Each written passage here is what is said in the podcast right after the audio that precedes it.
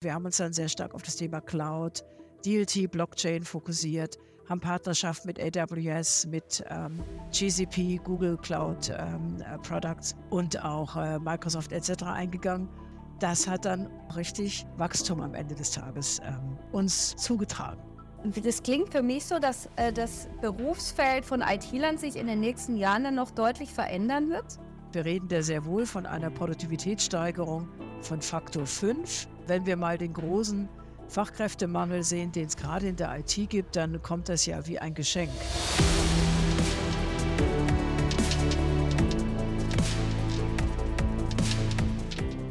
Herzlich willkommen zum STK-Format Finanzfrauen. Frauen aus Wirtschaft und Finanzen im Gespräch. Mein Name ist Carola Rinker und ich freue mich über unseren heutigen Gast Marika Lulay. Herzlich willkommen.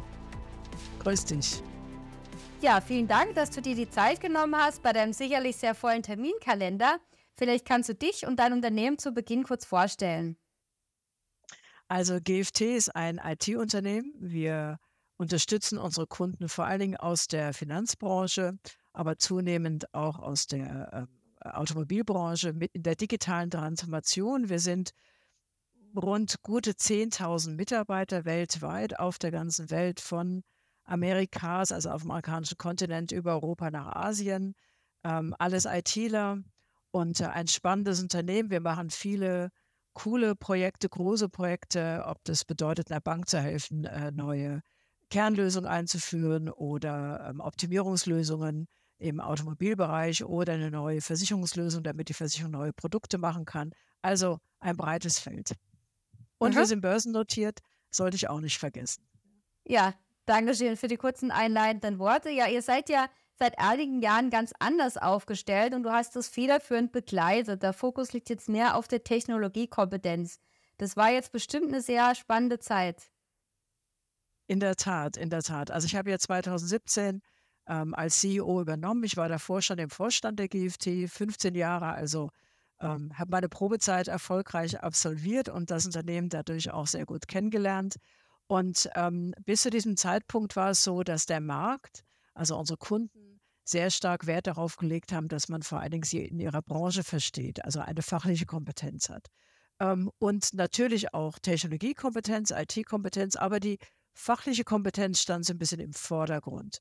Und zu diesem Zeitpunkt haben sich dann äh, die Märkte auch verändert. Es wurde zunehmend von den Kunden verstanden, dass doch Technologiekompetenz relevant wird und auch Branchen, die wir bis dato nicht bearbeitet haben, ähm, haben sich sehr für neue Technologien, ob das Cloud ist, ob das ähm, künstliche Intelligenz ist, haben die sich entsprechend äh, dafür interessiert. Und so haben wir dann entschieden, gemeinsam im Management-Team, dass wir die Firma stärker auf die Technologiekompetenz ausrichten, unsere fachliche Kompetenz beibehalten, aber sehr stark die Technologie-Expertise, die wir schon haben, in den Vordergrund stellen, aber dann auch neue Partnerschaften aufbauen. Wir haben uns dann sehr stark auf das Thema Cloud, DLT, Blockchain fokussiert, haben Partnerschaften mit AWS, mit ähm, GCP, Google Cloud ähm, äh, Products und auch äh, Microsoft etc. eingegangen. Und das hat dann richtig Spaß gemacht und hat auch richtig Wachstum am Ende des Tages, ähm, sag mal, uns zugetragen. Mhm. Jetzt hast du schon angesprochen das Thema KI, künstliche Intelligenz. Die Frage, die ich mir stelle, ich meine, euer der Wert, den ihr habt, das sind ja die Mitarbeiter. Ist es irgendwann so, dass die Software automatisch von der KI äh, programmiert werden kann? Also ganz so, äh, ganz so ähm, wird es am Ende des Tages nie sein. Genauso wenig wie heute ein Auto vollständig nur von Robotern hergestellt wird. Man braucht dann immer am Ende so etwas wie eine menschliche Qualitätssicherung. Ähm, tatsächlich, wir probieren das auch aus mit den neuen künstlichen Intelligenz-Technologien, äh, die es gibt, die sogenannte generative künstliche Intelligenz oder auf Englisch Generative AI, kann man dafür nutzen, dass man sich einen Vorschlag machen lässt als Programmierer für den Programmcode ähm, und den dann nur noch qualitätssichert und damit natürlich schneller ist. Um das ins Verhältnis zu setzen, ähm, wir selbst haben es, wie gesagt, auch schon ausprobiert. Wir reden da sehr wohl von einer Produktivitätssteigerung von Faktor 5, aber ein Programmierer programmiert jetzt nicht den ganzen Tag, acht Stunden lang, sondern der sitzt in Meetings, bespricht Anforderungen, spricht sich mit den Kollegen ab über Architekturen. Das alles lässt sich natürlich nicht mit künstlicher Intelligenz beschleunigen. Das heißt, der kleinere Teil, der Coding-Teil, der wird damit massiv beschleunigt. Ähm, das wollen wir auch einsetzen, so dass unsere Kunden zulassen. Aber den Rest muss dann immer schon noch der Mensch machen. Jetzt hast du ähm, den Begriff der generativen KI erwähnt. Das hattet ihr auf der Hauptversammlung auch sehr schön erklärt, äh, gerade auch für Laien. Ist das denn ein Großteil der KI oder wie kann ich mir das vorstellen? Also KI ist natürlich ein Riesenfeld und man unterteilt ganz äh, generisch äh, das Ganze in zwei große Blöcke. Das ist die sogenannte Predictive AI, also die, die künstliche Intelligenz, die Dinge vorhersagt. Natürlich auch auf Basis von Wahrscheinlichkeiten, also dass Dinge passieren, weil man zum Beispiel Daten ausliest, historische Daten und daraus Rückschlüsse auf die Zukunft fügt. Das ist die sogenannte Predictive oder vorhersagende KI, die gibt es schon sehr lange. Dort haben wir auch schon jede Menge Projekte gemacht. Das wird heute auch in vielen Feldern schon eingesetzt, ob im Falle von Betrugserkennung, Schadenserkennung, ähm, Qualitätssicherung an Produktionsbändern.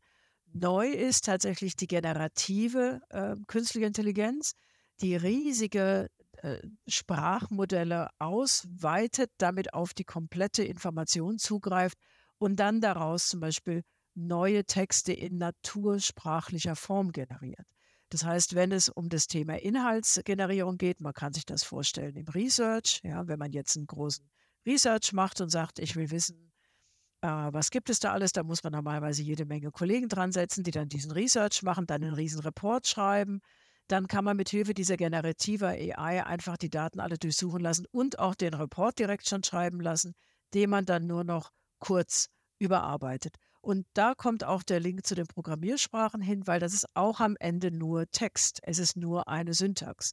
Das heißt, immer wenn es um das Thema Textgenerierung geht, im weitesten Sinne, deswegen auch die ersten Anwendungsfälle wie Chatbots oder im Callcenter ähm, oder Bedienungsanleitungen, die erklärt werden müssen, dort kann man diese generative AI einsetzen. Am Ende werden sie aber beides einsetzen, auch in Kombination. Aber die generative ist eben neu ähm, und die äh, Prädiktive, also die Vorhersagen, die gibt es schon sehr viel länger.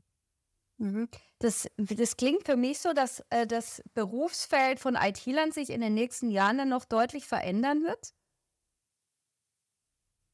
Ja, aber das hat es auch die letzten 50 Jahre. Also ich sage es mal, IT ohne Veränderung, das, das geht gar nicht. Äh, das sind äh, auch alle gewöhnt und jeder ITler will möglichst immer an Produktivität sich steigern. Und wenn wir mal den großen Fachkräftemangel sehen, den es gerade in der IT gibt, dann kommt das ja wie ein Geschenk, ja, dass wir dann einfach in der Lage sind, all diese Anforderungen, all, diesen, all diese Nachfrage auch zu bedienen.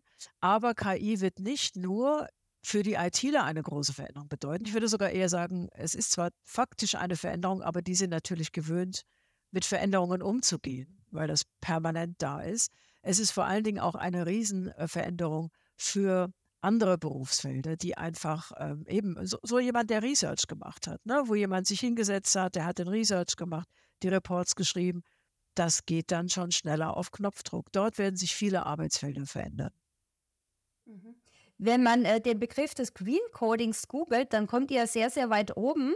Vielleicht kannst du erstmal erklären, was es mit dem Begriff auf sich hat. Na, da bin ich ja schon mal happy, dass das funktioniert hat, ja, dass unser Marketing hier entsprechend ähm, auch äh, gut funktioniert. Green Coding, wie der Name schon sagt, ähm, haben wir uns, das war vor drei, vier Jahren, überlegt, Mensch, was, wir sind jetzt ja keine energieintensive Industrie. Ja, also natürlich haben wir, arbeiten wir in irgendwelchen Büros oder zu Hause. Wir haben Rechner, die Strom verbrauchen, aber unser, sag mal, unser CO2-Abdruck ist jetzt dann schon eher auch gering im Verhältnis zu anderen Industrien.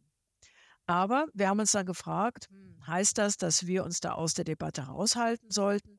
was können wir denn tun? Jetzt gibt es da zwei Dinge, die wir tun können. Das eine tun wir auch auf Anforderung unserer Kunden, Software zu programmieren, die, wenn man sie anwendet, dem Kunden zum Beispiel dabei hilft, hilft ähm, Energie zu, äh, zu sparen, weil er äh, Energiespitzen vermeidet und, und, und. Da kommt übrigens auch gerne dann KI zum Einsatz. Das ist klar, das haben wir auch schon immer gemacht und gesagt, das kann es eigentlich nicht sein. Was können wir denn noch mehr tun? Und dann sind wir drauf gekommen, es ist die Art, wie man programmiert. Man kann so programmieren, dass die Software, wenn sie läuft, sehr viel Energie verbraucht, sehr viele Abfragen macht, sehr energieintensiv arbeitet oder man kann sie energieverbrauchsschonend oder schonender programmieren. Ähm, und damit haben wir uns beschäftigt, haben dann eine entsprechende ähm, Methode entwickelt, haben dann äh, Programmiervorschriften entwickelt, haben unsere Mitarbeiter darin trainiert. Übrigens freiwillig. Wir haben das nicht zur Pflicht gemacht. Wir haben unseren Mitarbeitern weltweit angeboten, nehmt an diesen Kursen teil. Ähm, und weil wenn ihr dann einfach energieschonender programmiert, ist das ein Beitrag, den ihr persönlich zum Klimaschutz macht. Ähm, das tun wir und das ist für uns im Wesentlichen eine Verpflichtung. Wir ähm, machen das natürlich auch. Wir bieten da auch Workshops für unsere Kunden an, für andere, damit die das auch tun können.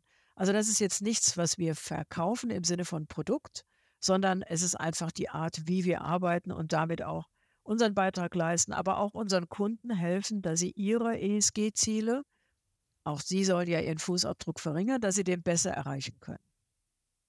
Das heißt, wir sind da noch ganz am Anfang und durch diese neue Art des Programmierens wird da noch vieles an Energieeinsparung möglich sein in der Zukunft? Ja, also jetzt muss man sagen, man muss sich dann immer fragen, in Relevanz zum, zur Welt ist natürlich immer ein großes Thema, aber erstens nimmt die IT-Industrie immer mehr auch einen relevanten Anteil ein und ähm, sie können da tatsächlich 80, 90 Prozent der Energie sparen, die eine Software, die nicht green-coded ist, ähm, äh, können sie einsparen. Das ist natürlich sehr viel. Jetzt muss man sagen, naja, Software ist nicht alles. Es läuft dann außerdem im Rechenzentrum. Auch das muss dann grün betrieben werden. Da sind aber viele auch schon dran, das zu machen. Und dann muss das natürlich im Verhältnis stehen zur gesamten Softwarelandschaft eines Kunden. Aber ne, jede Veränderung fängt mit einem kleinen Schritt an und deswegen machen wir das einfach, weil wir sagen, es ist in jedem Fall besser, es zu tun, wie es nicht zu tun. Mhm. Okay, ja, das ist doch ein spannender Einblick. Was begeistert dich an deinem Job und deinem Unternehmen? Vielleicht kannst du uns drei Dinge nennen. Ja, da äh, gibt es natürlich viel zu nennen. Also ähm, CEO einer, vor allen Dingen einer börsennotierten Firma zu sein und dann noch in so einem spannenden Wachstumsumfeld wie die IT, ist natürlich eine wilde Mischung von jeden Tag was Neues.